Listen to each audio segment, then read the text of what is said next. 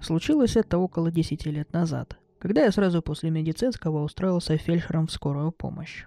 Трудился недолго, суточные смены выматывали, зарплата маленькая, а работа адская. Но не суть. Даже за это короткое время навиделся всякого. То одна бабка вызывала скорую, потому что у нее черти лекарства воруют. То другая мучилась из-за демонов, вылезающих из-под потолка. Поначалу подобное удивляло. Но к этому быстро привыкаешь. Устаешь на смене настолько, что уже совершенно плевать, черти там у бабки, демоны или что-то другое потустороннее. Но вот один случай я помню до сих пор. Идеально помню. Прям картина перед глазами. Даже не знаю почему. Но каждый раз, когда вспоминаю, сразу некомфортно становится. Страшно даже. Осень на улице. Дождь почти весь день. Сыро и пахнет увяданием. Около восьми вечера вызов. Мужчина 53 года, стало плохо. Подробностей нет. Делать нечего, выезжаем. К слову, отказать в вызове не имеем права, какая бы причина ни была. Со мной врач Виктор Иванович. Такой, на первый взгляд, стереотипный доктор с седой головой, острым взглядом и аккуратной бородкой. Всегда серьезный и настороженный, шуток не любит, но дело свое знает великолепно. К вечеру мы уже порядком вымотаны, но все еще неплохо держимся. Иначе никак. Впереди ночь самая напряжная пора. На выезд едем спокойно, ничего сложного он не предвещает.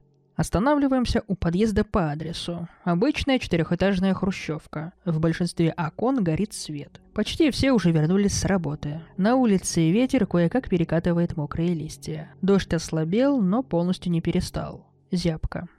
Поднимаемся на второй этаж, я тащу ящик с лекарствами, Виктор Иванович нажимает на кнопку звонка. Дверь нам открывает женщина скромного роста. На лице смесь волнения, огорчения и страха. У меня сразу ёкнуло в груди. Кажется, вызов не будет таким простым, как мы думали. Проходите, проходите, он на кухне.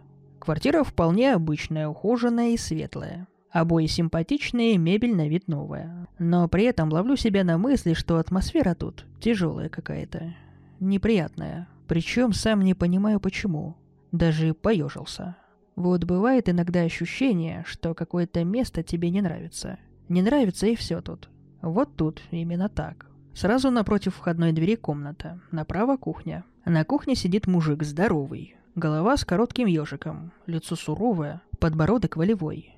И вот этот подбородок у него дрожит как раз. Мелко. В руках мужик держит пустую кружку но ладони у него тоже трясутся. Смотрит в одну точку, а глаза такие, будто он только что из пожара вышел. Подходит жена, объясняет. Я слушаю и понимаю, что самому становится плохо. Мужа зовут Володя, работает в МЧС, не пьет, даже не курит. Накануне пришел утром суток, все было нормально. Поел, сходил в душ, лег отоспаться. Жена ушла на работу, когда вернулась, застала его уже таким, на кухне с безумными глазами.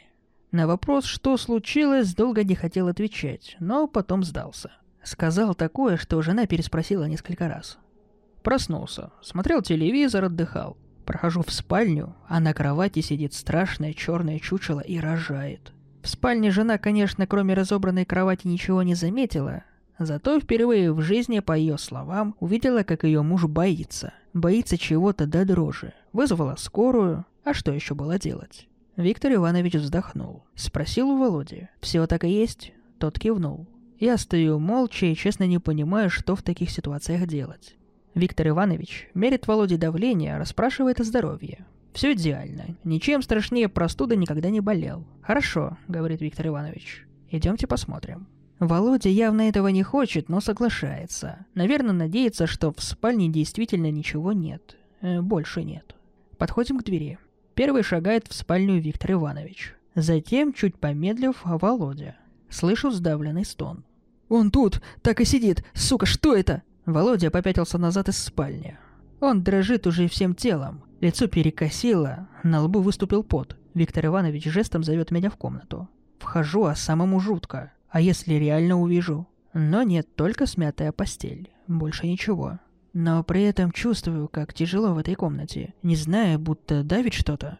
И какой-то гул краем уха улавливается. Виктор Иванович озабоченно смотрит на меня. Он не знает, что с этим делать, но, похоже, давление и тяжелую атмосферу тоже чувствует. Трясет головой, будто сбрасывает наваждение. А дальше все происходит очень быстро. Володя решается опять войти в спальню. Делает шаг и смотрит на кровать. И я реально вижу, что этот человек не врет. Он что-то видит, потому что такой взгляд не сможет лгать. «Господи, что это такое? Оно...» Голос у Володи задрожал. Он попытался взять себя в руки, это видно. «Я не знаю, не понимаю, это страшно!» Тут его лицо искажается в ужасе. Ладони он закрывает рот, а из глаз натурально начинают течь слезы. «Оно поворачивается! Твою мать, оно меня видит!» Володя резко разворачивается и убегает. Настолько быстро, что мы не успеваем среагировать. Хлопает входная дверь, он бежит на лестницу в домашней одежде, без обуви. Я бросаюсь за ним, но в подъезде уже его нет. На улице у машины стоит наш водитель Толик. Говорит, мужик какой-то вылетел из подъезда и убежал в темноту. А мне даже ответить нечего, слов нет. Возвращаюсь в квартиру, жена плачет, Виктор Иванович ее успокаивает. Но разводит руками. Тут мы уже ничего сделать не сможем. Смотрит в последний раз на кровать в спальню. Бросает мне короткое «идем», а в глазах тревога и испуг. В машине мы несколько минут сидим молча. Виктор Иванович вертит в пальцах шариковую ручку. «Ты что-то там видел?» – спрашивает. «Ничего, но ощущения были нехорошие». Виктор Иванович вздыхает, поправляет очки на носу. И тут говорит такое, что я от него никогда не ожидал услышать. Ощущение-то да, но когда мы уходили, видел там в спальне зеркало большое висело, на дверце шкафчика. Как раз кровать отображается. Я только мельком взглядом зацепился, а там вроде как силуэт какой-то темный в отражении. Прям на кровати. Второй раз смотреть не стал, ну его. Если показалось, значит показалось. А если нет, то я не хочу этого знать. Тут я мог бы сказать, что потом долго не спал после того случая. Но это не так. После суток вырубился сразу же. Но я до сих пор помню эту фразу. На кровати сидит страшное черное чучело и рожает. И до сих пор почему-то жутко. Жаль, что мы так и не узнали, что случилось потом с этим Володей. Возможно, ему реально тогда нужна была помощь, но получить ее не было ни от кого.